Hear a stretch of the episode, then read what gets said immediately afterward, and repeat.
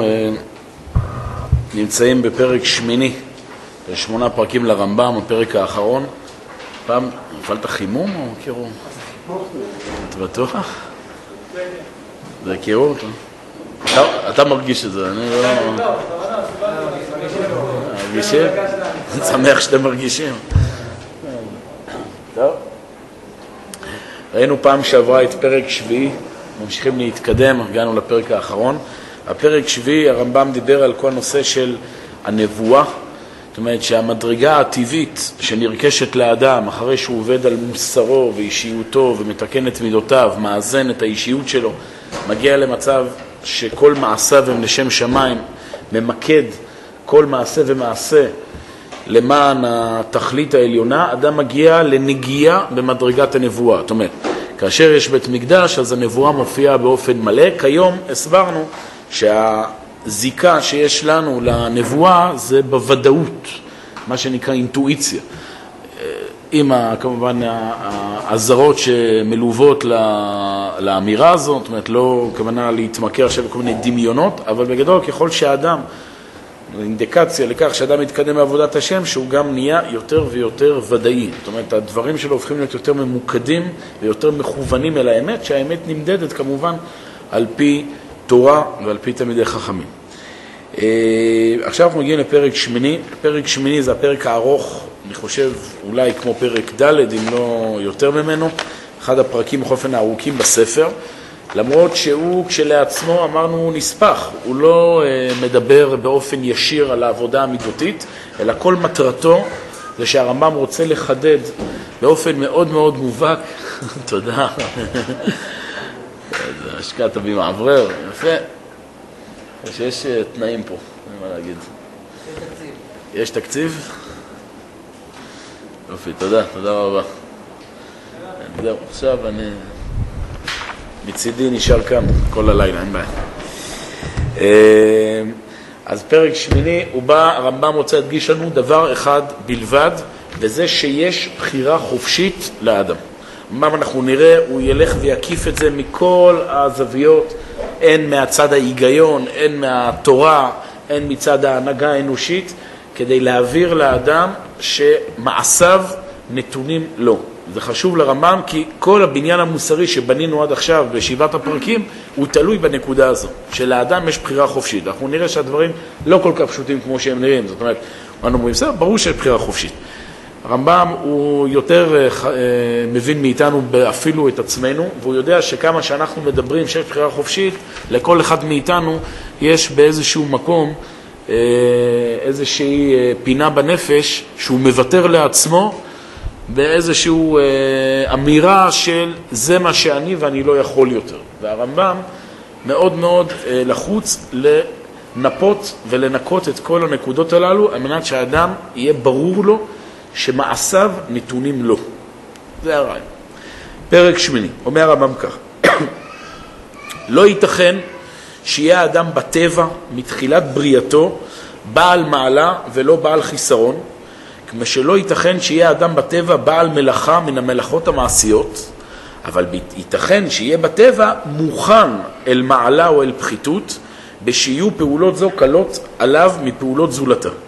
משל זה, שיהיה אדם שמזגו נוטה אל היובש, ויהיה עצם מוחו זך מעט הלכויות, הנה זה יקלו עליו הזכירה והבנת העניינים יותר מאשר על איש בעלך לבנה. רב הלחות במוח. אבל אם יונח אותו המוכן במזגו אל זאת המעלה מבלי לימוד כלל ומבלי שיורו בו כוח, הרי הוא שער שכר בלא ספק, סליחה, הרי הוא שער שחל בלא ספק. וכן אם ילמדו ויבוננו את זה אב הטבע רב הלכות, הרי הוא ידע ויבין, אבל בקושי הוא והגיע. ועל זה האופן בעצמו יהיה איש שמזג ליבו יותר חם מן הראוי מעט, ויהיה גיבור, אצלנו לומר מוכן אל הגבורה, ואם ילומד הגבורה יהיה גיבור בקלות. ואחר מזק ליבו יותר קר מן הראוי והוא מוכן אל רוח הלבב והפחד, ואם ילומד ויורגל לזה יקבלו בקלות. ואם תכוון בו הגבורה, בקושי יהיה גיבור, אבל אם יהיה, אבל אם יהיה, אם יורגל בלא ספק. אבל יהיה, סליחה, אם יורגל בלא ספק. טוב, פסקה ראשונה הרמב"ם עונה לנו על ה... נקרא לזה נתונים שכולנו מכירים ומרגישים אותם. מצד אחד, לכולנו יש אינסטינקט בריא, והרמב"ם עוד יטפח אותו, שיש לנו בחירה חופשית. בסדר? זו תחושה קיומית.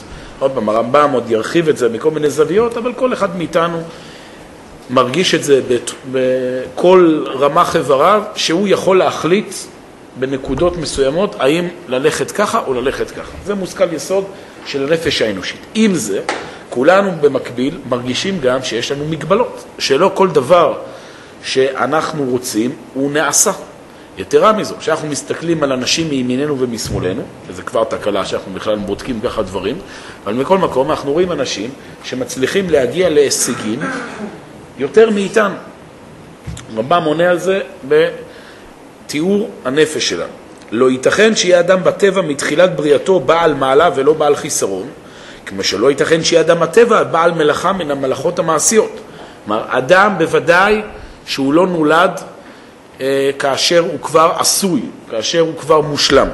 אבל ייתכן שיהיה בטבע מוכן אל מעלה או אל פחיתות, ושיהיו פעולות זו קלות עליו מפעולות זולתו. הוא אומר הרמב"ם, אין לנו כפייה בטבע, יש לנו בחירה חופשית, אבל יש לנו נטייה.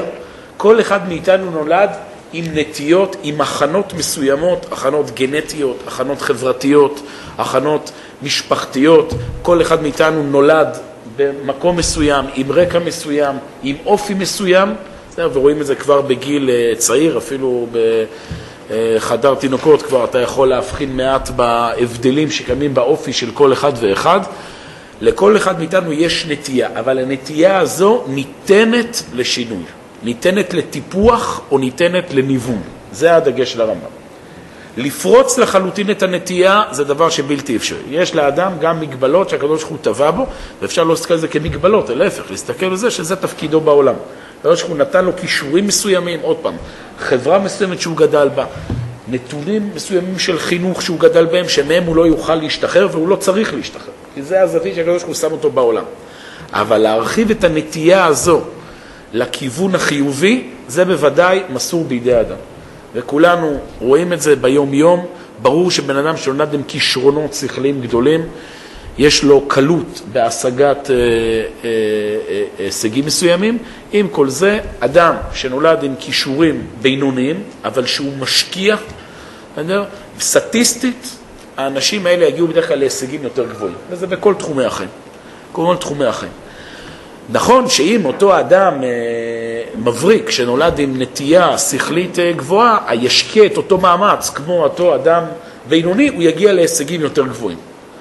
אבל בדרך כלל זה לא קורה, בדרך כלל להפך, אותו אדם שנולד מבריק, אז הוא אה, מרשה לעצמו, מכיוון שהוא מתרגש שהדברים מגיעים אליו בקלות, הוא מרשה לעצמו לעבוד לא בצורה קשה, ולעומת זאת האדם הבינוני שמשקיע, הוא בסופו של דבר משיג אותו.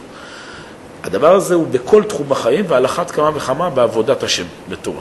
כי מהותה של התורה, מהותה של עבודת השם, זה העבודה והעמל. כל תחום בחיים.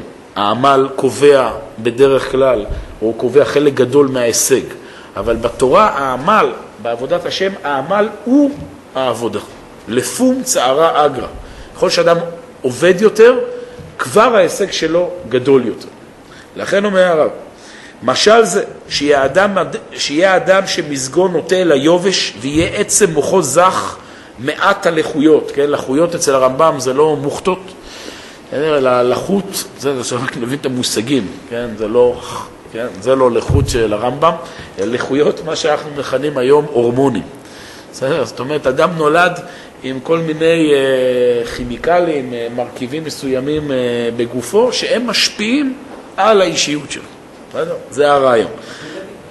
כן, זה קשור גם גנטיקה, כל מה שהמדע הבין אז, והיום מבין יותר, כל מיני השפעות אה, כימיקליות, הורמונליות, גנטיות, שיוצרות בסופו של דבר אה, אופי מסוים. שוב, אנחנו לא מתכחשים, יש בוודאי דבר כזה.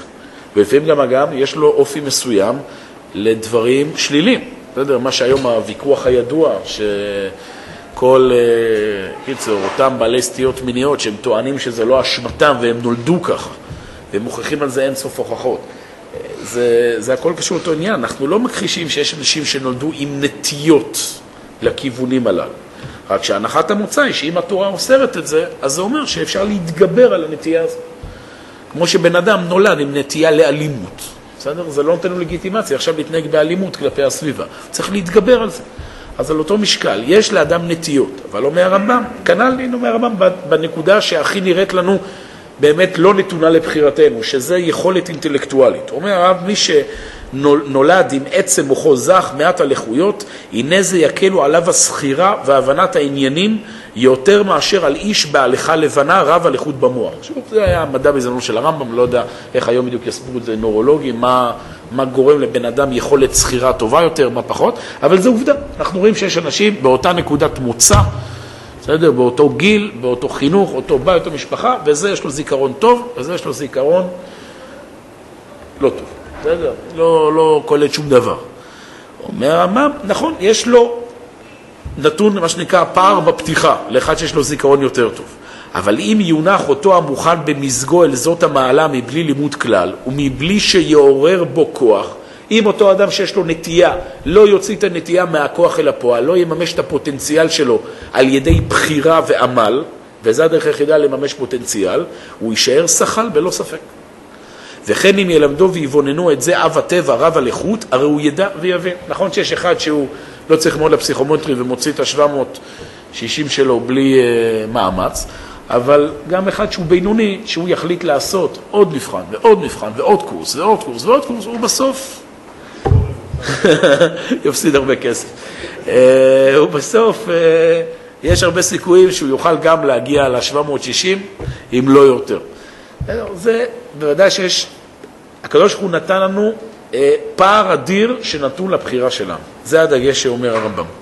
ועל זה האופן בעצמו יהיה איש שמזג ליבו יותר חם מן הראוי מעט, ויהיה גיבור, רצוני לומר, מוכן אל הגבורה.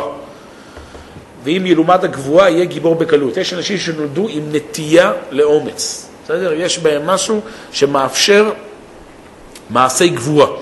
ואחר, מזג ליבו יותר קר מן הראוי, והוא מוכן אל רוח הלבב והפחד. אבל אם ילומד ויורגל לזה, יקבלו בקלות. בסדר? אם אדם עובר אימונים, זה אגב המטרה של חלק גדול מאימונים צבאיים, לפתח באדם כן, אמון בכוחות שלו, בסדר? יכולת אומץ וכולי, הוא יגיע גם הישגים בתחום הזה של התגברות על הפחד. אבל, הוא אומר, ואם ילומד ויורגל לזה יקבלו בקלות, ואם תכוון בו הגבוהה, בקושי יהיה גיבור, אבל, יהיה, אבל יהיה אם יורגל בלא ספק. בקיצור, אומר הרמב"ם, הנטייה קיימת, זה נתוני הבסיס, ואדם חייב לזהות מה נתוני הבסיס שלו, וזה דבר חשוב.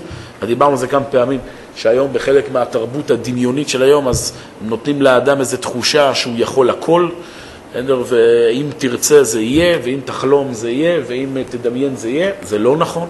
אדם צריך להכיר בנתוני פתיחה שלו. ועוד פעם, לא בתור מגבלה שאני מסכן ומה לעשות נדפקתי, אלא להפך, שלהבין מתוך כך מה הקדוש ברוך הוא רוצה ממני בעולם, זה שאדם מכיר בצורה אמיתית, לא מתוך ויתור עצמי. אני מכיר שיש לו באמת נתונים שהוא לא יכול לשנות. תכף הרמב"ם מדבר על דברים מאוד מובהקים, כמו נתונים גופניים, שזה בהרבה יותר אה, קל לזהות, אבל גם נתונים נפשיים. אה, אז אדם אמור לשמוח בזה. זה פיתקא מן שמיא, מה שנקרא. זה פתק מהקדוש ברוך הוא, שהוא צריך ללכת, לא לעשות את זה, אלא לעשות משהו אחר. אבל אחרי הזיהוי הזה, אומר הרמב"ם, יש פה פער אדיר שבן אדם יכול להתגבר ולהתקדם הלאה בתוך הנתונים הללו. אומר הרמב"ם, ואומנם ביארתי לך זה, כדי שלא תחשוב לאמיתיות אותן ההזיות שיבדון בעלי גזירת הכוכבים באשר הם טוענים כי מולדות בני אדם ישימום בעלי מעלה או בעלי פחיתות, ואדם מוכרח על אותם הפעולות דווקא. הרמב"ם פה, כמו בכל כתביו, כמו כל חכמי ישראל, יוצא בתוקף נגד כל מה שנקרא האסטרולוגים, המזלות והדברים מהסוג הזה. הבעיה איתם, כמו שגם דיברנו על זה כמה פעמים, זה לא שהם לא מזהים נכון את הנתונים של האדם, להפך. אמרנו, האסטרולוגיה היא לא נשללת על ידי תורת ישראל. רואים שחז"ל התחשבו בדברים האלה. יש השפעה של הגרמים השמימיים של הכוכבים על המארגים הנפשיים של האדם. דווקא תפיסה יפה. היא רואה את האורגניות שקיימת במציאות, שיש קשר בין הקוסמוס ובין האדם הפרטי. הבעיה בכל הדברים האלה, שהם שוללים מהאדם את הבחירה. הם מכניסים את האדם לכל מיני נתונים שהם מאוד מעורפלים, מאוד אפלים, והם לא נותנים לו את האפשרות לבחור. ולכן הדרך שבה תורת ישראל מדריכה את האדם בכל הנושאים האלה, זה מאותות השמיים אל תחתו. לא להתעסק עם הדברים האלה. כל הדברים האלה שהם לא ברורים והם מספרים לך כל מיני נתונים שאתה אישית לא יכול לברר האם זה באמת נכון או לא באמת נכון וכולי, הדרך להתמודד איתם זה פשוט להתעלם מהם. וככל שאדם יותר נכנס לתורה, נכנס לקדושה, אז גם הדברים האלה פחות ופחות משפיעים עליו. נכון הסיפור הידוע על ביתו של רבי עקיבא, ככה אומר הרמב"ם, ביתו של רבי עקיבא, שאמרו החוזים הכוכבים לרבי עקיבא, ביום חתונת בתך, זוכרים את הסיפור הזה? אז תסתכל, כה אסור חכמים. גם בגמרא, זה נמצא באיזשהו מקום. אה, יהיה, אפילו יש שם ציור, לכן אני זוכר את זה, יש זיכרון ילדות, יש שם ציור שהיא נותנת ל... קיצור, אמרו החוזים הכוכבים לרבי עקיבא, ביום חתונת בתך היא תמות. ואז באמת מסופר שהיה את ליל החתונה, ואחרי זה ביתו של רבי עקיבא הלכה לישון, ולפני שהלכה לישון לקחה את הסיכה, זה הייתה לה בראש, ושמה אותה בחריץ בין הלבנים בקיר. זה היה כנראה המקום זה, וכשהיא קמה בבוקר היא משכה את הסיכה והסתבר שהיא הכניסה את זה בול בעין של הנחש שבא להקיש אותה. זאת אומרת, החוזים בכוכבים צדקו. היה פוטנציאל של מוות ביום חתונת ביתו של רבי עקיבא. אבל מה הנקודה המרכזית, אומר הרמב"ם? איך רבי עקיבא הגיב? כשהחוזים הכוכבים אומרים לרבי עקיבא שיש דבר כזה, מה עושה רבי עקיבא? היינו מצפים שאם רבי עקיבא באמת מבין שיש בזה אמת מסוימת, הוא היה צריך להגיד לביתו, ביתי היקרה, אני חוזה פה אה, אווירה של מוות ביום אה, חתונתך, ולכן תרבי צדקה, ואני יודע מה, תעשי מעשים טובים. מה עושה רבי עקיבא? כלום, לא מתייחס לזה. זה הדרך שבה עם ישראל מתייחס לכל, הנקוד, לכל הדברים. לא מתייחס. הוא יודע שברור לו מה ביתו תעשה. פשוט, היא גדלה בבת של רבי עקיבא, אז ברור שאיתה, הוא שואל אותה, מה מעשה בעלי ידך? היא עשתה חסד בחתונה. כמו מה?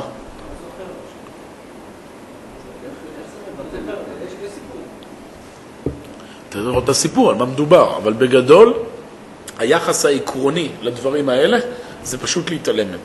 כי, שוב, זה לא דברים שהם מדידים וניתנים לבדיקה. דברים שהם כן מדידים וניתנים לבדיקה. זאת אומרת, אומרים לך, תשמע, אדוני היקר, יש פה נתון שיש לך בעיה בקורדינציה, בסדר? בדקנו את זה בכמה וכמה מבחנים ואין לך את קורדינציה, אז לא כדאי שתהיה טייס F-16.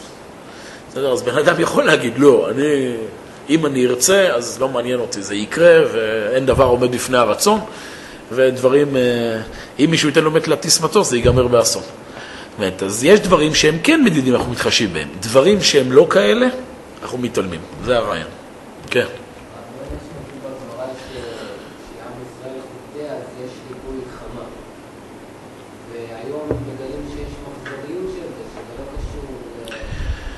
אז באמת צריך להבין מה הכוונה, שעם ישראל חוטא יש ליקוי חמה. א', בוודאי חז"ל מתכוונים בעיקר לביטוי המשלי שקיים פה בסיפור הזה, לאו דווקא לצד הפיזיקלי. בסדר? זה הדבר המרכזי שחז"ל רוצים שנדע. אני מניח, עוד פעם, לא כל כך בקיא בסוגיה. אבל כשעם ישראל חוטא, האור בעולם מתמעט. זה הרעיון הכללי. עכשיו, מה קורה בדיוק מבחינה פיזיקלית? אז אחת מהשניים. או שיש לזה גם מימוש בעולם הפיזיקלי, ואנחנו פשוט, המדע היום לא עלה על זה, או שבאמת חז"ל התכוונו רק למובן המשלי. כן, אבל אה, עוד פעם, אבל איך זה קשור ישירות למה שאנחנו מדברים פה? ש... שהכוכבים משפיעים, אמרנו, יש השפעה. יש השפעה, רק שלנו, כיום, אין בכלל את הכלים לעשות מזה אה, משהו שיש לזה השלכה ישירה אלינו. הרמב"ם מדבר בלי קשר. אדם צריך לא להתעסק עם דברים שמשדרים לו גזרות גורל. זה לא חייב להיות רק אסטרולוגים, גם יכול להיות גם דמויות מסוימות שהן משדרות לתלמידיהם או לתלמידותיהם שהם קובעים להם מה יהיה בחיים. כן, בדיוק. זה הדרך של המיתון הזה. לא נתייחס לזה. כן.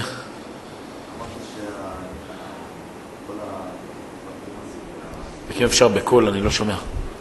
כל האסטרולוגיה אמרת שהבעיה עם זה שזה מבטל את הבחירה. אז כתוב,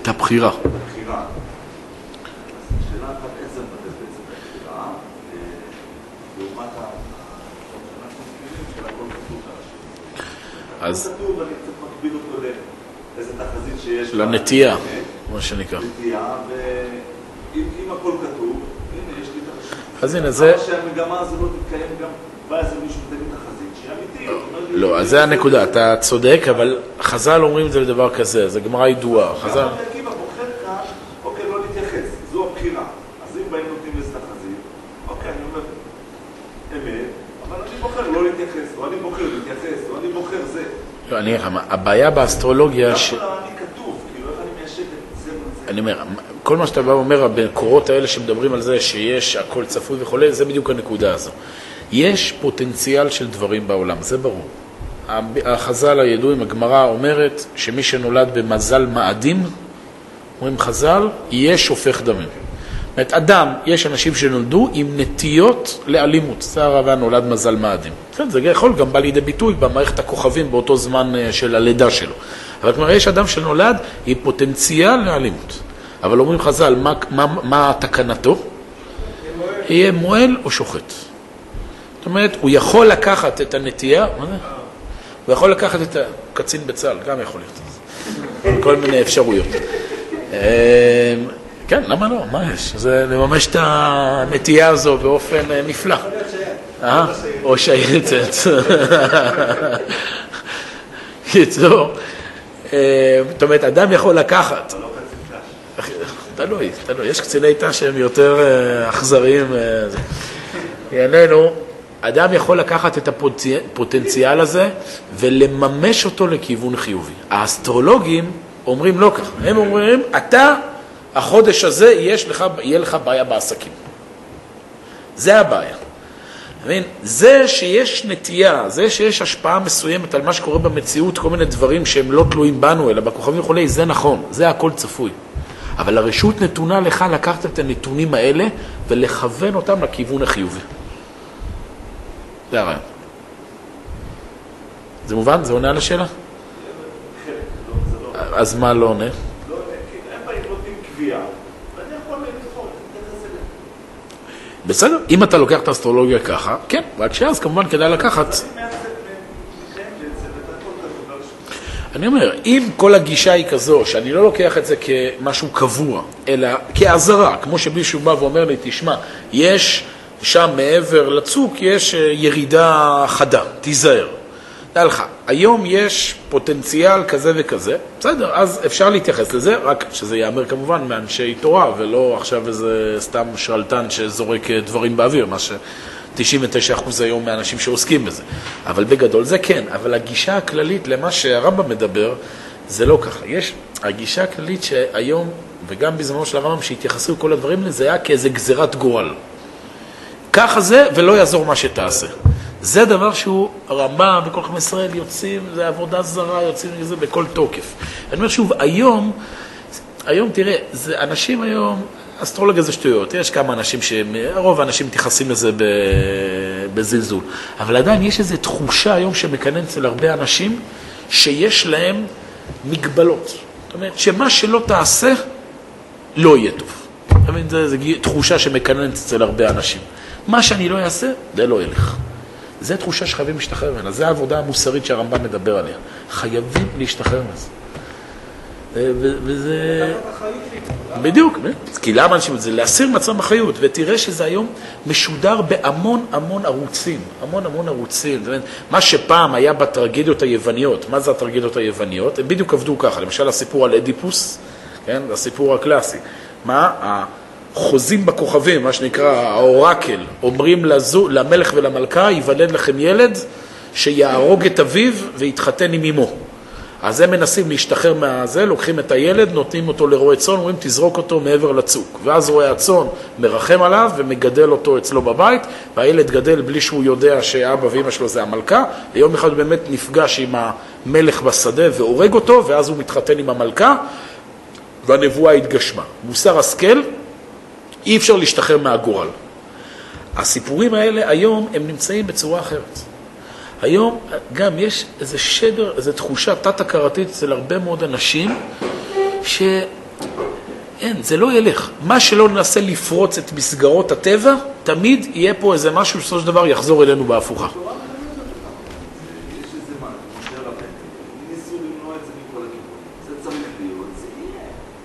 לא הבנתי, מה עם משה רבנו? אבל שם, שם זה לא, שם הכוונה היא שהקדוש ברוך הוא רוצה שיופיע משהו טוב בעולם, לא משהו אה, רע או... משהו טוב, הגזירת השם תקום, זה, זה משהו אחר. ברור, אתה מבין, אבל אנחנו, אתה מבין, אצלנו אנחנו באים ואומרים שבוודאי בסופו של דבר דבר השם יקום, אבל יש בחירה גדולה לאדם, האם לעכב את הטובה או, לה, או לקדם את הטובה. כן, למה נקרא שמם אלוהים אחרים? שמאחרים את הטובה לבוא לעולם. זאת אומרת, אדם בבחירה שלו יכול לעכב את הטובה, את הגזירה של הקדוש ברוך הוא. היא בסוף תופיע. עם ישראל יחזור בסוף לארץ ישראל. רק אם לא עושים את זה בבחירה טובה, זה יבוא על ידי שואה. אבל זה יהיה. הנה, כאן זה משהו אחר, כאן זה תפיסה כזו שתמיד יהיה רע בסוף. מה שנקרא חוק מרפי. אתה מכיר את הביטוי הזה, חוק מרפי? זה משהו שהיום מאוד מדבר אל הנפש של האדם המערבי. שתמיד אני אדפק. לא, אין כמעט תחזיות טובות. אתה ראית פעם תחזיות טובות? חוץ מזה שספרד תנצח במונדיאל? שום דבר. אין עוד. אז תמיד כזה, שים לב שחוק מרפי זה הרי משהו מאוד שרירותי שהמציאו את זה. מה זה חוק מרפי? ועם כל זה תראה כמה אנשים היום, אה, זה נתפס אצלם, מאוד מסתדר עם הנפש. כן, כן, הלכתי ולא הצלחתי, זה בדיוק עברתי את התור, זה, חוק מרפי, חוק מרפי. זה העבודה זרה המודרנית של היום. אה, כאילו. נכון, הסתכלות פסימית, הסתכלות כזה, יאללה, מה ש... אצל הערבים יש מכתוב, אתה יודע מה זה מכתוב? אלה, כל אלה שיושבים עם השרשרת על היד כזה, מכתוב, כל מין אללה. מה שקורה, לא- לא אחריות שלי, מה שקורה. אה? חס ושלום, מקום הקדוש ברוך הוא, אבל הד- אתה זה שמוציא את זה לעולם, אתה מבין? הכל בקדוש ברוך הוא, הכוונה היא שהמגמה, המטרה האלוהית, מה שעלו פה, היא באמת תתממש בסוף, אבל מי מוציא את זה מהכוח אל הפועל? אנחנו על ידי הבחירה שלנו. וככל שאדם אמוני יותר, הוא גם יהיה נמרץ יותר. הוא יותר יעבוד, יותר ינסה, כי הוא רוצה שהטובה תופיע לעולם. ככל שאדם הוא פחות אמוני, אז הוא גם יהיה יותר אדיש. ויפתח לעצמו מתוך האדישות זה כל מיני תפיסות עולם כאלה של... וגם- נכון, קשור לעניין. שים לב שזה יפה בתנועות גוף כזה. אין מה לעשות. הרב, אז מה לגבי כל האלה שקוראים בקפה וכלבים וכאילו... לא, עכשיו מה שמצחיק, שאני שומע אנשים שיוצא לשמוע בן אדם אחד ש... הוא היה אצל אחד כזה, והוא אמר לו, תשמע, הוא אמר לי דברים נכונים, וכל מה שהוא קלע, הוא קלע בול, הוא דיבר על העבר ועל אה. וואי, זה הסיפורים, זה הסיפורים הקלאסיים. אני- קראתי בקפה וזה... זה. תשמע, א', גם אם אני אבוא לדבר איתך, הרבה מאוד מהדברים שאני אגיד, זה יקלע לאמת. בסדר? זה לא... מה זה? לא. כן, אני רק אומר שא', 99% מהכוחות האלה שרצים היום זה שטויות. זה שרלטנים, זה שקרנים, זה סתם אנשים שמנצלים תמימות. זה גם סתם פסיכולוגיה, אתה מבין? הולכים על מכנה משותף מאוד רחב. הוא אומר, בן אדם, תשמע, אתה נמצא עכשיו במשבר גדול. מישהו פה לא נמצא במשבר גדול. כולנו נמצאים במשבר גדול. וגם, בדיוק, וגם אם לא היית עד עכשיו במשבר, עכשיו אתה במשבר גדול, כי השכנע אותך. ואתה יכול להגיד, שמע, אני רואה שבזמן האחרון יש מתח במשפחה. מכיר מישהו שלא נמצא? אני חש שיש איזו מתיחות בינך לבין ההורים שלך. כאילו כל מיני דברים מהסוג הזה שהם עובדים על אנשים, זה אני אומר. עכשיו, אותו אחוז שבאמת יש להם איזה כוחות לא מובנים, לכן יש דברים כאלה, מה שאמרנו, אבל הדרך שלנו זה להתעלם מהדברים. הדרך שלנו זה שכון ארץ וראה אמונה, או תמים תהיה עם השם אלוהיך. מה זאת אומרת תמים תהיה עם השם אלוהיך?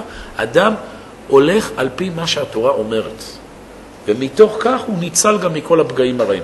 ההתחשבות בכל מיני דברים מעורפלים ולא ברורים, זה בדיוק הרעיון הזה, זה דברים שבאים לעקר מהאדם את הבחירה ואת החירות שלו. וצריך כמה שיותר להתרחק ממקומות שמשדרים את הדברים האלה. בסדר? אפילו מקומות שקוראים לעצמם מקומות תורה. לא, כן, אני רק אומר ש... מדיום זה בעייתי? זה... אה? מדיום זה גם בעייתי? מה זה מדיום? מה, כאילו... אם זה מדבר עם מתים לעניות דעתי. למה לתקשר? כאילו, מה? אין לך פלאפון? מה הבעיה? עם מי יש לתקשר?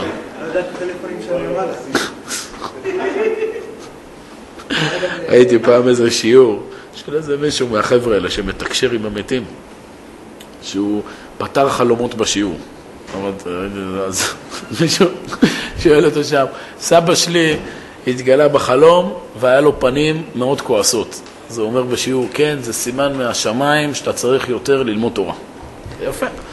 ואז אחד, אומר, זה היה מדהים, כאילו, זה לא זה, ואחד אחריו אומר, סבא שלי הופיע בחלום והוא דווקא צחק אליי. אומר לו, זה סימן מהשמיים שאתה צריך ללמוד תורה. זהו, מה אני אגיד לך? אני מציע לכולם להפסיק עם ההתקשרויות, בכלל, חבל. להתקשר לתורה, לבחור בדרך הטובה על פי מה שהקדוש ברוך הוא אומר לנו, דרך התורה, דרך השכל, ולעזוב את כל הדברים האלה. באמת, זה חבל. זה משחית את הנפש וחבל על זה. בסדר? אבל זה דברים פשוטים, כן. מה לגבי מקובלים? מה הקשר מקובלים? לא, יש כל מיני... מקובלים, כבר דיברנו על זה כמה פעמים בשיעור. השאלה איך אדם ניגש לכל העולם הזה. אם אדם ניגש לכל העולם הזה של הקבלה, של המקובלים, בתור דברים שנותנים לו הדרכה איך להופיע יותר ויותר את עבודת השם בעולם, נפלא. אם אדם ניגש למקובלים או תלמידי חכמים בגישה הזו, שהוא רוצה להסיר מעצמו את הבחירה החופשית, אז זה לא טוב. ואף מקובל רציני גם לא יעשה לו את זה. בסדר? לא, זה לא הגישה שניגשים תלמידי חכמים ולא זה. הם לא באים להסיר ממך אחריות. אין דבר כזה להסיר אחריות. תלמיד חכם מקובל יכול לתת ברכה, יכול לתת כיוון, יכול לתת uh, הכוונה, הוא לעולם לא יחליט במקומך. עוד למעט מקרי מצבים שבאמת בן אדם נמצא באיזה צומת הכרעה שהוא ניסה בכל כוחו להכריע והוא לא יודע ועכשיו ברוח קודשו וכולי וכולי, אבל ברמות האלה. אז אפשר לקחת איזה אמצעי, כאילו, כאילו, לא, שלא. אני- לא, זה אני לא, אני לא חושב. זה שקר לדעתי, זה לא. לא, ודאי ש... נדבר אבל על דברים אמיתיים, שבאמת, תמיד חכם אומר, אה, התגלה לי בחלום, דברים מהסוג הזה. אבל גם, זה דברים שבאים להרים את האדם בעבודה שלו, ולא להוריד אותו אחורה. אספר לכם פעם, לא שהתקשר אליי איזה פעם מישהו, אני אומר, זה עד היום אני הייתי בהלם מזה. יש להם מישהו אמר לי, כבוד הרב, כבר עשה לי טוב, אמר לי, כבוד הרב, אומר לי, אני מתלבט, הוא אומר, נמצא עכשיו בחנות ארונות, יש ארון עם שתי דלתות ויש ארון עם שלוש דלתות, מה לקנות? אמר- אמרתי לו, לא, אני אמרתי לו, אמרתי לו, חכה שנייה, אמרתי לו, אני מתייעץ עם האורים ותומים ואז אני חוזר אליך. מה אדם רוצה מהחיים שלי? הוא מצפה שהרב יחליט בשבילו החלטות קיומיות כאלה, יומיומיות. זה... גם, אני זוכר פעם התקשר אליי תלמיד באיזשהו, באמצע השעה, אני חושב עשר בלילה. הוא אומר לי, אני נמצא עכשיו בדייט, מה הרב אומר? אז זה יפה. הוא אומר לי, האם להסתובב עם בחורה או לשבת בבית קפה? אמרתי לו, כאילו מה? אני אמור לעשות עם שאלות כאלה, אמרתי לו, אמרתי לו, מה קורה בחוץ? יש גשם? הוא אומר לי, כן. אז אמרתי, רוח הקודש שלי אומר, עדיף שתשבו בבית קפה. בית נכון, ישבו בבית קפה ולא נרטבו. אות מהשמיים. אה, למי שרוצה אחרי זה לקבל ברכות, יכול אה, ממני. ה- הדברים הם מאוד ברורים. המ- המטרה של כל הנתונים האלה, שלפעמים אנחנו כן יכולים לקלוט במציאות, מתלמידי חכמים, או עוד פעם, אם גם היה לנו היום הכשרה באסטרולוגיה, דברים כאלה, זה לקבל נתוני פתיחה. לעולם לא לעקר מהאדם את הבחירה החופשית. זה מה שהרמב"ם כל הזמן רוצה להגיד. בחירה חופשית תמיד יש לאדם. ואגב, זה גם מושכל חינוכי ראשון. ילד, תמיד נותנים לו בחירה חופשית. ילד, למשל, לצורך העניין, יש ילד שקשה לו לישון במיטה, מה שמי שכאן נשוי, הוא מכיר ודאי את, ה, את התופעה הזו, אז עושים עכשיו החלטה, הילד לא יוצא מהחדר, אבל נותנים לו בחירה. אתה יכול לבחור או לישון על מזרון בחדר, או, ב, או על המיטה שלך. או אתה יכול לבחור בין הכרית עם המיקי מאוס, או הכרית עם הדולנדק. יש לו בחירה.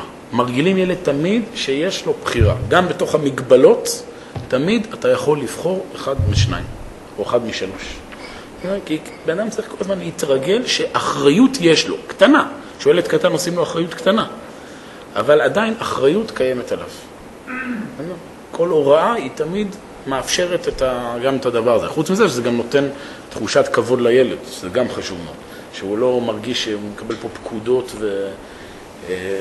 והחנקה, אלא מאפשרים גם לא לבוא לידי ביטוי, זה עוד נושא. אבל זה בא יחד. בחירה זה כבוד האדם, זה, זה צלם אלוהים שבאדם לבחור.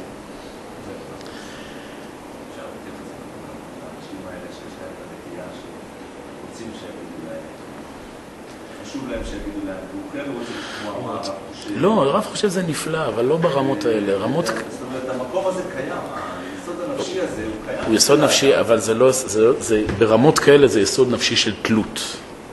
זה לא טוב, זה לא טוב טוב. אני לא אומר, לפעמים יש מצבים, כמו שתראה, יש בן אדם, כמו שיש בן אדם חולה גופנית, לפעמים בן אדם חולה נפשית, שהוא באמת לא מסוגל להחליט החלטות, יש גם דבר כזה. יש לפעמים אנשים שלא יכולים לקחת אחריות על עצמם, ותפקידו, לא משנה עכשיו של הרב או מי שמלווה אותם, להחליט בשבילם ברמה מסוימת. אבל החוכמה זה לבנות אצלם בנפש לאט לאט מסלול שיביא להם אחריות אישית. אתה מבין? אם מטפחים את זה, ורק נותנים הוראות והוראות והוראות, אתה מגדל בסוף אדם שלא מסוגל לתפקד במציאות. בסדר? היום זה מאוד בולט, אה? היום ה-SMSים זה פשוט אה, נגמר, כי בן אדם לא פועל בלי לסמס או להתקשר קודם משהו, ימין או שמאל. זה לא חיים בריאים. בסדר? ויש מצבים, בסדר, אין מה לעשות. זה, זה האדם. אבל כהדרכה כללית, אומר הרמב"ם, לא. אדם כללי, אדם צריך להתחנך לבחירה. לבחירה. זה דבר מאוד מאוד קריטי לכל עבודת השם. מבין? זה החידוש פה של הרמב"ם. עבודת השם תלויה בזה, כי אם אדם לא מפתח את הבחירה, הוא יגיע לניוון גם בתוך העולם שלו. הוא יתחיל להחליק פינות במצוות, להחליק פינות באתגרים תורניים, כי אני לא יודע, אני לא יכול. כן? ואדם חייב לת... לאמן את השריר הזה שאתה יכול. אתה יכול להתגבר ולהחליט ולבחור בטוב ולסור מהרע. זה הרעיון. בואו נמשיך. ואומנם ביארתי לך זה כדי שלא תחשוב לאמיתיות אותן ההזיות, ככה אומר, הזיות אומר הרב, שיבדון בעלי גזירת הכוכבים, באשר הם טוענים כי מולדות בני האדם יסיום בעלי מעלה או בעלי פחיתות, ושהאדם מוכרח על אותן פעולות דווקא, אתם מבינים, זה הדגש לרמב"ם, דווקא, זה הבעייתיות שם, שאומרים, אתה לא יכול להשתנות, ככה נולדת, זה בוודאי שלא. אבל אתה דע, כי דבר מוסכם עליו מתורתנו ומפילוסופית יוון, זאת אומרת, גם על פי השכל הישר. כמו שהמתיעו טענות האמת, שמעשי האדם כולם מסורים אליו, אין כופה עליו בהם, ולא מושך לו מבחוץ בשום פנים, שיתהו אל מעלה או אל פחיתות, אלא אם כן תהיה הכנה מזגית בלבד, כמו שביארנו, שיקל בגלל הדבר או יקשה, אבל שיחויב או יימנע אין בשום פנים. זה מושכל יסוד בתורה. לאדם יש בחירה, יש קשיים לפה ולשם, אבל הוא יכול להתגבר. עכשיו שימו לב, הדבר הזה הוא קשור ישירות לכל האמון באדם, ממילא גם לכל החינוך שלו. בעולם האלילי למשל, ששם מאוד מאוד שלט היסוד הפטליסטי, היסוד הזה של חוסר הבחירה, לא היה כמעט מושג של בתי ספר. כי התפיסה האלילית אומרת, בן אדם במילא לא יכול לשנות את עצמו, אז אין גם מה להכשיר אותו לחיים של שינוי. זה קשור לעניין. ככל שהעולם מתפתח יותר, ככה גם יותר מאמינים בזה שאדם יכול להשתנות, ומילא אתה מעניק לו יותר ויותר כלים לעשות את השינוי הזה. ואומר, ואומר הרמב"ם, והנה, וכאן הוא מתחיל הרמב"ם, מה שנקרא, מכל הזוויות, לסתום את כל הפרצות שאנחנו יכולים אולי לחשוב שיש לנו חוסר בחירה. אומר הרמב"ם, תראה איך זה מוכח באופן טוטלי ומוחלט, שתמיד הבחירה אצלנו. אומר הרמב"ם, ואילו היה אדם מוכרח על מעשיו, היו בטילים הציווי והאזהרה התורים, והיה כל זה שב גמור, הואיל ואין בחירה לאדם במה שיעשה. אומר הרמב"ם, דבר ראשון מהתורה, עצם זה שהתורה נותנת לאדם שכר ועונש, סימן שיש לאדם בחירה. התורה נותנת גזרות ונותנת עונשים ואזהרות וכולי, זאת אומרת שלאדם יש אחריות על מעשיו. יש לאדם מרחב בחירה, מרווח טעות, תגמול ועונש בהתאם, וככה הוא מתקדם. דבר שני, אומר הרמב"ם, וכמו כן היה מתחייב ביטול הלימוד והחינוך ולמידת המלאכות כולם. כל זה היה הבל, הואיל והאדם אין מנוס לו בהכרח, בגלל מושכו מבחוץ, לשיטת מי שסובר כן, ממעשה פלוני שיעשהו, וממדע פלוני שידעו, וממידה פלונית שתיקנה לו. אומר הרמב"ם, זו הנקודה השנייה. כולנו מרגישים באינסטינקט שצריך ללמוד, שצריך, אומר הרמב"ם, לעשות מלאכה. כן, אם קודם הרמב"ם דיבר יותר במישור התורני, הנה אתה רואה שהתורה אומרת ככה, עכשיו הוא מדבר במישור, נקרא לזה, היותר נפשי. גם כל אחד מאיתנו יש לו תחושה נפשית מאוד מאוד ברורה שהוא יכול לשנות את הידע שלו, יכול לשנות את ההישגים שלו. ככל שהתרבות היא יותר אלילית, אז היא גם פחות, פחות משקיעה בנושאים האלה של חינוך ושינוי אישיותי וכולי. הנה, דיברנו קודם על האסלאם, ששם זה מאוד מאוד שולט, או במזרח הרחוק, שמאוד שולט היסוד הפטליסטי, היסוד הזה שאין לאדם אפשרות. שימו לב שגם כל מערכות הפיתוח והחינוך שם הן מאוד מנוונות, כי זה השלכה ישירה. בשביל שהאדם יפתח את כל הדברים האלה, הוא צריך להאמין שהוא יכול באמת להשתנות. החברה צריכה להאמין שהיא יכולה להשתנות. כן. לגבי אה, מה שהרב אמר קודם, אמרנו שבעצם, אה, שה- ש- שהאמרה הזאת שבעצם אדם אדם יכול לעשות הכל, היא היא לא טובה. נכון. לכאורה... אז זה מה שאומר, הרמב"ם כל הזמן, כל הפרק הוא עובד על המתח הזה. אדם מצד אחד לא יכול לעשות הכל במובן המופקר, יש לו נטיות, יש לו מגבלות, יש לו את התפקיד שהקדוש ברוך הוא שם לו בעולם. מצד שני, בתוך זה יש לו המון המון אפשרויות פער ומרחבי בחירה. העם אומר, מי שאומר שאין מרחב בחירה, אז למה הוא, הוא, אז למה הוא ממשיך לחנך וללמוד מלאכות וכולי וכולי? זאת אומרת שכל אדם מבין שיש לו מרחב בחירה. זה לא סותר שזה מרחב בחירה בתוך הנתונים שהקדוש ברוך הוא נתן לך. כן, על הדבר הראשון שהרב אמר לגבי השכר אה, והעונש. כן. אפשר להגיד מדברי הרמב"ם שבן אדם שיש לו נגיד נטייה, סתם דוגמה, לאלימות, אז אם הוא יהיה אלים, אז יכול להיות ש... יענש על זה, אבל ידון ידון אותו לכף זכות משמיים, או יכול להיות. תראה, הקדוש ברוך הוא דן דין צדק, אנחנו לא יודעים מה, מה כל אדם בדיוק בשמיים מקבל. ההיגיון אומר שאם בן אדם היה לו יותר קשה, אז גם העונש יהיה פחות. אבל מכל מקום, אם יש קו אדום שהתורה אומרת זה אסור, התורה אומרת אסור לנעוף. קשה, קשה. אם התורה אומרת, זה אומר שכולם יכולים לעמוד בזה. זה, זה אומר שכולם, גם אדם שנולד עם נטייה יצרית, מזגית, גדל בחינוך, לא יודע, רעת, המון דברים בזה, ברגע שהוא נהיה מודע לחוק התורני הזה, זאת אומרת שהוא יכול להתגבר על זה. כן, הקדוש ברוך הוא מעמיד אדם בניסיון שאינו יכול לעמוד בו. בהחלט, יכול להיות שאם הוא ייפול בזה, אז uh, יהיה צד שהוא הוא פחות uh, ייענש מאשר מי שיש לזה. אבל זה דברים שאני מציע מאוד מאוד מאוד לא להתעסק איתם, כי זה, אתה מבין, זה שוב, זה דברים שאין לנו בדיוק מדד בהם. והאדם יכול ליצור לעצמו פה שוב איזו מערכת שלמה של לגיטימציות לחולשות שלו, כי נולדתי ככה וזה וזה. בגדול, הדברים מאוד ברורים. משהו קו אדום מבחינה הלכתית, אסור. או מותר, לא משנה, זה, זה, וכל אחד יכול להתמודד עם זה. טוב, זה, אם אחרי זה בן אדם בדיעבד נפל, בסדר, יכול אולי לנחם את עצמו ש... שזה היה לו יותר קשה מאחרים. מה זה? בוודאי, ומתוך כך לקום. אני אומר, אבל להיזהר מאוד שזה לא יאפשר... אה, והיום זה מאוד מאוד נפוץ, אתה מבין, התחושות האלה ש... בסדר, נולדתי ככה וזה וכולי וכולי. אה, הנה, ואומר הרמב"ם, והיה השכר והעונש גם כן עוול גמור, אין ממנו קצתו לקצתנו ואין מהשם לנו. כל מערכת השכר והעונש, כן, של המשפט, גם המשפט של בני אדם, המשפט החברתי, וגם המשפט של השם היה נהיה מיותר. עכשיו שימו לב שוב, שהתרבות היום, שהיא מסירה מאדם אחריות, מה היום אחד הטיעונים המשפטיים הכי נפוצים בבתי משפט? חוסר שפיות זמנית. זה משהו שרק התרבות המערבית יכלה להמציא. חוסר שפיות זמנית, יכול להיות הגדרה משפטית. כן, אבל במקרים מאוד חריגים. תשים, אני תשמע, אני לא כזה בקיא, אבל היום, היום, א' א', בדיוק, מה זה חוסר שפיות זמני? אתה מבין? זה משהו מרשי היה בחוסר שפיות זמני ובהתפרצות זעם בלתי נשלטת שבר את ראשו של התובע. כן, זה קצת משהו, זאת אומרת, אם זה חוסר שפיות, אז הבן אדם צריך עכשיו להתאשפז כל חייו. מה זה חוסר שפיות זמני? זאת אומרת, היה לי רגע של חוסר שליטה, ועכשיו חזרתי לשליטה. זה משהו חדש, חדש בעולם הזה.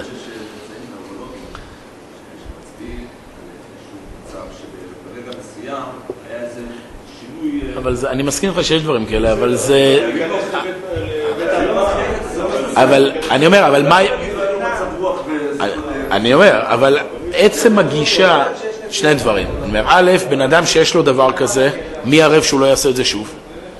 אם אדם בחוסר שפיות זמנית רצח את אשתו, מי אמר שהוא לא יעשה את זה עוד פעם? אז זה טיעון שכבר בעייתי. הטענה הזו, הטענה הזו צריך לבסס אותה.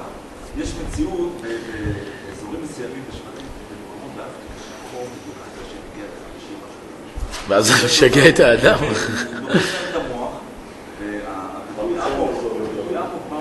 כן. זה יוצר להם אלימות. הוא יוצא, והוא רק לוקח את זה. האמת שזה, אתה מנחם אותי עכשיו על הרבה, זה מסביר לי על עצמי הרבה דברים עכשיו. כן, תראה, אתה- אני, אני לא אומר, יש דברים כאלה, אבל אתה מבין שאנחנו מדברים פה יותר על תופעה תרבותית, לא על נקודה. יש דברים כאלה, ואני אומר, א', זה דברים מאוד מאוד, אה, כמו שנקרא, הם סותרים את עצמם. כי אם בן אדם בא ואומר, אני, מגיע, אני יכול להגיע למצב כזה, שבחוסר שפיות זמני, מאיזה סיבה שלא תהיה בעולם, חום, עצבים, דברים נוירולוגיים וכולי, אני יכול להגיע למצב של רצח, אז זה בן אדם שמסוכן. למה? חוסר שפיות זמנית? זה... בסדר, אז, זה למשל, אני אומר, זה השלכה ראשונה, אבל דבר שני, אני בא ואומר, אני מדבר יותר כתופעה תרבותית. דברים כאלה היו כל הדורות, אבל תשים לב שהיום זה הופך להיות משהו מאוד אה, יותר ויותר רחב, כי אני חושב שזה קשור ישירות לתרבות, לאווירה הכללית. כאשר האווירה הכללית היא אווירה של חוסר אחריות, אווירה של חוסר בחירה, אז היא גם בהרבה יותר טיעונים כאלה הם נשמעים? יותר טוב. שוגג? מה זה שוגג? שוגג באדם חייב, רק אומרים, אתה חייב פחות, במזיד. אבל אתה חייב, בסדר. אם, אם כל האווירה היא אווירה, אווירה שאתה חייב, אתה אחראי, אלא מה? יש פה סיבות מקהילות, זה עניין אחד. אני מדבר על גישה שבן אדם, כאילו, מה שנקרא, נכנס לפוזה כזו, לא אשמתי. זה פוזה לא נכונה. שוגג זה משהו שבן אדם חייב עליו. אתה שוגג, גם איש שפיות זמנית הוא חייב עליו, רק במסגרת תלוי. שפיות זמנית. בסדר, אז אני. אני בא ואומר, צריך אה, לראות בדיוק מה הגדרים בחוק על כל דבר כזה. על זה אמרתי. אז על זה אנחנו מדברים. על זה אנחנו מדברים. זה שיש היום מקצוע שלם של אנשים שתפקידם להוכיח חוסר שפיות זמנית וכולי וכולי, אנחנו מדברים. עוד פעם, זה שיש בן אדם, כולנו טועים, כולנו נופלים, כולנו לפעמים החום מעלה לנו ג'ננה ואנחנו... אה, זה, זה קורה לכולם, נכון? זה רק אני. באושיות המשפט, מה שנקרא, חוסר שפיות זמנית זה סתם סתם פעם. אני- כן. אם יש לך חוסר ש- אה, שפיות זמנית, סביר להניח, זה שהיית מבצע רצח, כנראה שהיית לוקח את הסכין ומנגב אותו, כי אתה בחוסר שפיות זמנית, מעליב, מכניס אותו לכיס. לא היית בורח. למה? אחרת אתה בשפיות זמנית. אה, אתה אומר, אתה זה- אם אתה... אתה בורח, תפסו אותך, אתה פתאום הפיל בחוסר טוב, אני אומר, צריך לעשות בדיקה בחוק כמה הדברים האלה מתקבלים, אבל תראה, אני לא יודע שוב בדיוק מה קורה בחוק, כמה מקבלים את זה, כמה לא, אבל המשפט הזה, הוא נשמע היום, הביטוי הזה, חוסר שפיות זמנית, הוא נשמע בהרבה יותר לגיטימי מאשר לפני מאה שנה. בין זה נשמע, זה, מה, למשל ספר חסידים של רבי יהודה חסיד, הוא כותב שם שילד אומר משפט, הוא אומר צריך להוכיח ילד שאומר משפט כמו, לא משנה, בתרגום למילים שלנו, לא שמתי לב. הוא אומר, זה לא תירוץ. נכון, היום זה היה תשובה, נכון? הילד שבר את הגרטל, אה, מה זה? מצטער, לא שמתי לב. מה זה לא שמתי לב? לא, לא שמתי לב זה כזה ביטוי של, זה לא אשמתי, נפלתי. תגיד, סליחה, טעות. אני אכפר על זה, אני הולך עכשיו לעבוד ואני אשלם את הנזק. אבל הביטויים האלה, לא שמתי לב, מה לעשות, רץ לי מהידיים, לא אשמתי, התחלק לי וזה, זה הכל ביטויים שהם שורשם בעומק העניין איזו תחושה שהדברים לא בשליטה שלי. וזה הרמב"ם מנסה לקעקע מהנפש שלנו. אדם תמיד לוקח אחריות על מה שעשה. נכון? זו הלכה מפורשת. אדם הולך לישון ויש כלים במיטה, ותוך כדי שינה הוא אה, מתגלגל ועל זה הכלים נשברו, חייב. אדם מועד לעולם. היית צריך לחשוב שאם אתה יושב, אתה נכנס פה לסיטואציה שתביא לנזק. אם הכניסו לך את הכלים בזמן השינה, כלומר מקרה של אונס, שאתה לא יכול לשלוט על זה, אז אתה פטור. אבל עד אז, אדם חייב. זה ה- לא שמתי לב, זה זה טיעון לפני הודעה. מה זה? זה הטיעון לפני הודעה, כאילו אתה קורא מה הסיבה לפני שאתה בודק. עוד פעם? אה? אתה עושה מושגים משפטיים פה, חבל הזמן. לא שמתי לב. אם הוא היה בא קודם כל מודה, לו, למה זה קרה? בסדר, לא בסדר. לב. אז הוא קודם כל מקדים את ה... כן, אני אומר, זה היום הישר, זה מתחיל מהכדורגל, זה- איפה הכדור? אוי, אה, גול, אח, אכלנו אותה. מה אכלנו אותה? אשמתך היה, למה לא תפסת את הכדור? אכלנו אותה. כולנו פה אשמים. זה הכל כזה ביטויי לשון, שהרעיון הכללי זה, אל תבואו אליי. זה הנקודה. עוד פעם, זה לא כל מי שאומר את זה חלילה, אני מדבר באופן כללי, זה הרעיון. אה, בואו נמשיך. אה, ולפי שזה שמעון ההורג לראובן, אם היה, אם היה זה כפוי ומוכרח להרוג וזה כפוי ומוכרח להרג, למה נענוש את שמעון? ואיך ייתכן גם עליו גם כן יתעלה צדיק וישר שיענשהו על מעשה שאין מנוס לו מעשותו ואפילו ישתדל שלא יעשה הוא לא היה יכול והיו גם כן בטלות, אז הנה, אז הרמב"ם, גם כל הנושא הזה של משפט, אין משפט של השם ואין משפט חברתי, היה בטל אם לא היה את המושג של הבחירה. והיו גם כן בטלות ההכנות כולן, עד האחרונה שבהם, מבניית בתים וקניית מזון והבריחה בעת הפחד וזולת זה, כי אשר נגזר שיהיה אין מנוס שיהיה אותו. והרמב"ם אומר לנו עכשיו את הרמה הכי קיומית, אתה רואה הרי שאף אחד לא עובד ככה, זה מה שרוצה להגיד הרמב"ם. כל אלה שמדברים בשם המילים האלה שאין אחריות ומה לעשות וזה החיים וכולי, הרי אתה רואה שאתה לא חי ככה ביום יום. בהחלטות קיומיות, אתה יודע מאוד מאוד ל... לעמוד על שלך, נכון? זה שיושב לו כל היום עם כל מינהל ומכתוב, מכתוב, ברגע שגונבים לו את הסובארו, אז הוא קם ורץ אחריהם. בעיקר אם הסובארו הזו גם ככה היא נגנבה מיהודי ב... ב... ועכשיו הגיע לשם. זאת אומרת, אף אדם לא חי באמת בפטליסטיות שאני לא יודע מה זה. אז איך פתאום הגעת לנקודות מסוימות שאתה מושך את ידך ואומר שאתה לא אחראי? תשובה, זה נובע מיצר ולא, מ... ולא ממשהו אמיתי. לכן אומר הרמב"ם, לב לביטוי החריף של הרמב"ם, וזה כולו שווא ושקר גמור. והנה, זה כל המטרה של פרק שמיני של הרמב"ם, שאדם יחלחל את זה בכל רמה באישיות שלו. יש לך בחירה, תמיד. הקדוש ברוך הוא שם אותך במצבים תמיד שיש לך בחירה. וגם כשאדם נמצא במצב שהוא הוא עכשיו באמת נמצא במצב של ללא מוצא, גם בללא מוצא יש לו בחירה אם לעשות את זה פחות טוב או יותר טוב. תמיד יש בחירה, כשאתה רואה שכל כל בן אדם הרי קונה מזון, נכון? כל בן אדם בונה בתים, כל בן אדם יש לו צרכים יומיומיים שהוא בוחר ומתאמץ לעשות אותם. אם באמת בן אדם הולך עם קטע שאין בחירה, אם אתה הולך עם זה קו עד הסוף, אז למה אתה קונה אוכל? למה אתה קם בבוקר ו... ומרים את עצמך מהמיטה? אם אין בחירה, תשאר ככה. פרנסה משמיים, אמרנו. נכון, נכון. אתה רואה שאף לא, אף אחד לא חי ככה, סימן שזה לא נכון. כן. אפשר להגיד שזה תשובה למי שאומר שהגאולה צריכה להיות אה, ניסית. או נכון, נכון, זה בדיוק אותו רעיון. יש כאלה, לא נכנסנו לסוגיה הזו, אבל זה בהחלט כן, מי שבונה גם את עבודת השם שלו בצורה כזו. לא צריך צבא, כי אם השם רוצה, יש כל מיני ביטויים עמוקים כאלה. אם השם רוצה, גם אתה תיורה. אם השם רוצה, גם אה, אה, הכל, הכל בידי שמיים. זה. נו, אם זה ככה, תגיד אותו דבר. אה, אבל זה מבלבל. כאילו, אם אתה אומר בעצם שהרבה תלוי באדם, בעצם גם יש עניין שבעצם, כאילו, לא יודע, ככה אני... שהכל מהקדוש ברוך הוא. אוקיי, אבל מה זה הכל מהקדוש ברוך הוא? איך הקדוש ברוך הוא יופיע את דברו בעולם? סתם סיטואציה. אני, זה משהו שקרה לי. אני איבדתי ביום מסוים 800 שקל. זה היה ראש שנה. אז אני יכול... לא הבנתי, מה 800 שקל? אני איבדתי 800 שקל. איבדת? זה- היה ראש שנה. אז אני עכשיו יכול לקחת את זה בצורה... זה הסכומים שאתה מאבד? יפה. עבדתי הרבה בזה. אוקיי. זה כזה- מאפיונרים מאבדים כאלה סכומים, זה לא... זה הקטע של וואלה ללכת ולתפוס את כל העולם. בוא נקרא את זה בשם, זה אותו של אדם, לו ראש שנה, ראש זה. משהו אחר. אתה בא ואומר, איבדתי א', צריך לבדוק אם זה באשמתי. יכול להיות שאיבדתי כי לא שמרתי נכון על הכסף, כי לא שמתי לב וכולי. זה דבר ראשון, אתה- ישר מאשים את הקדוש ברוך הוא. לא, זהו. עכשיו? עכשיו, אתה בא ואומר, עכשיו שאיבדתי, אשמתי, בסדר? אשמתי, אני איבדתי. איך אני עכשיו אמור להתייחס לזה? לבוא ולהגיד, טוב, אז uh, עכשיו אין לי יותר חיים וכולי וכולי, או איבדתי, טוב, זה נזק, וגם הנזק הזה הוא בסופו של דבר מה שנקרא כפרת עוונות, זאת אומרת, הוא גם ממרק את האדם, בסדר גמור, אבל הגישה הבסיסית היא קודם כל, שזה לא טוב שזה קרה. כן, לא להפוך עכשיו, אה, זה טוב שאיבדתי את זה.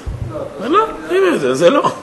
זה צריך להיות מאוד גישה. יש דברים שאנחנו עושים בדיעבד, אנחנו באים ורואים, טוב, עכשיו שהמציאות נתונה. היום זה מאוד גם דק, הרבה אנשים לא יודעים להבחין בזה. נכון. כל דבר זה כל דבר, זה- כל- נכון, זה הפתרון הקל לכל תקלה בחיים.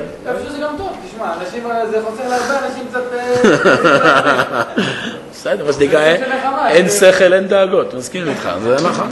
אדם לא חושב, אז בוודאי, החיים פשוטים, אני מסכים. אבל זה לא עובד ככה, זה מגדל אנשים לא נכונים, לך, ככה גם צריך לחנך ילדים וכולי. עשית משהו, תודה, יש תשובה. זאת אומרת, תמיד אדם יכול, מתוך המצב שהוא נמצא, לשוב ולתקן. אבל הכלל הראשון בתשובה זה קודם כל וידוי. למה? בוא נעשה ביום כיפור, למה מתוודים? הרי כל מה שקרה חטאים זה כפרת עוונות. נכון, חטאתי, לזה אני מקבל עונש, אז אה, יהיה בסדר. קודם כל וידוי, חטאתי, באשמתי, אביתי, פשעתי וכו'. אני מקבל חרטה, מקבל לעתיד. ואז באמת בן אדם, זהו, זה היה ואני מתקדם הלאה. אבל הכרת אחריות, נטילת אחריות, זה בסיס בכל עבודת השם, בכל שלב ושלב. ואתה צודק, צריך מאוד מאוד להיזהר, לא... לא ל... ל... בדיוק, את הגבול פה לה... להעביר. ואומר הרמב"ם, וזה כולו שב ושקר גמור, ונגד המושכל והמורגש והריסת חומות התורה. שימו לב, אומר הרמב"ם. מי שבא ואומר שאין בחירה, זה נגד המושכל, נגד השכל, אמרנו, כי אתה רואה שכל המציאות, כן, יש עונש, יש שכר וכולי. נגד המורגש, זה נגד החוויה היומיומית, הקיומית, שכל אחד מאיתנו לא חי ככה, הרי כל אחד מאיתנו נמצא כל הזמן במצב של בחירה בכל שנייה ושנייה, וזה הריסת חומות התורה. כי ברגע שבן אדם מכניס את עצמו לעולם כזה, אתה גמרת את כל ההתקדמות הרוחנית שלך.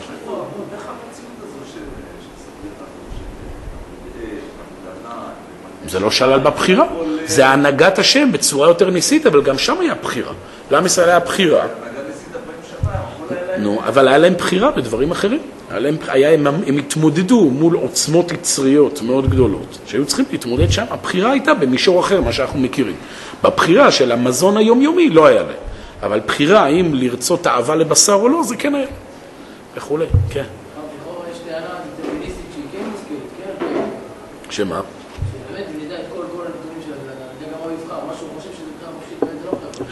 אז לכן אומר, לכן הרמב"ם מוסיף גם באמת את המורגש. כמו שאמרנו, אדם יכול כמה שעות לעשות פילוסופיות, שכל מה שהוא עושה, יש היום אלון תיאוריות מאוד מאוד, שכל מה שאתה עושה זה בעצם תגובה כימיקלית וכולי, ושום דבר לא בשיטה שלך. אז התשובה, רבי סעדיה גאון אומר את זה באמונות ודעות, שמישהו בא ואומר לך, תשמע, שום דבר לא בבחירה והכל שמיים, אומר רבי סעדיה גאון, הכהו בשיניו. זאת אומרת, תן לו כאפה. ונראה איך הוא יגיב. תגיד לו, מה אתה רוצה ממני? הכימיקלים אצלי שמו את, הבד שלך? מה אתה רוצה ממני? אני מסכים איתך, יש פה משהו שבאמת מבחינת היגיון אי אפשר לנצח אותו. זאת אומרת, אם אתה הולך על לוגיקה יבשה, אתה לא יכול להוכיח שיש בחירה. אבל לכן הרמב"ם מוצא פה עסקת חבילה. יש פה משהו שהוא קודם ללוגיקה, וזה תחושת הקיום הוודאית, המוחלטת לכל אדם שיש לו בחירה. וכמו שאמרתי לך, במצבי קצה זה בא לידי ביטוי. גם מי שמדבר, אין בחירה, אין בחירה, טה-טה-טה, שיהיה משהו קריטי לחיים שלו, הוא יקום וינסה, עכשיו אה, מישהו ינסה להרוג אותו, הוא יקום ויתגונן. למה? בחירה, בח- אין, אין בחירה, נכון? אם, אם הקדוש ברוך הוא רוצה, אם זה, זה, זה לא עובד ככה. לכן אומר הרמב"ם, זה כולו שב ושקר גמור נגד המושכל והמורגש, הריסת חומות התורה וייחוס עוול להשם יתעלה, חלילה לא מזה. טוב, בעזרת השם נמשיך שבוע הבא, יש עוד הרבה מה להרחיב בתחום הזה.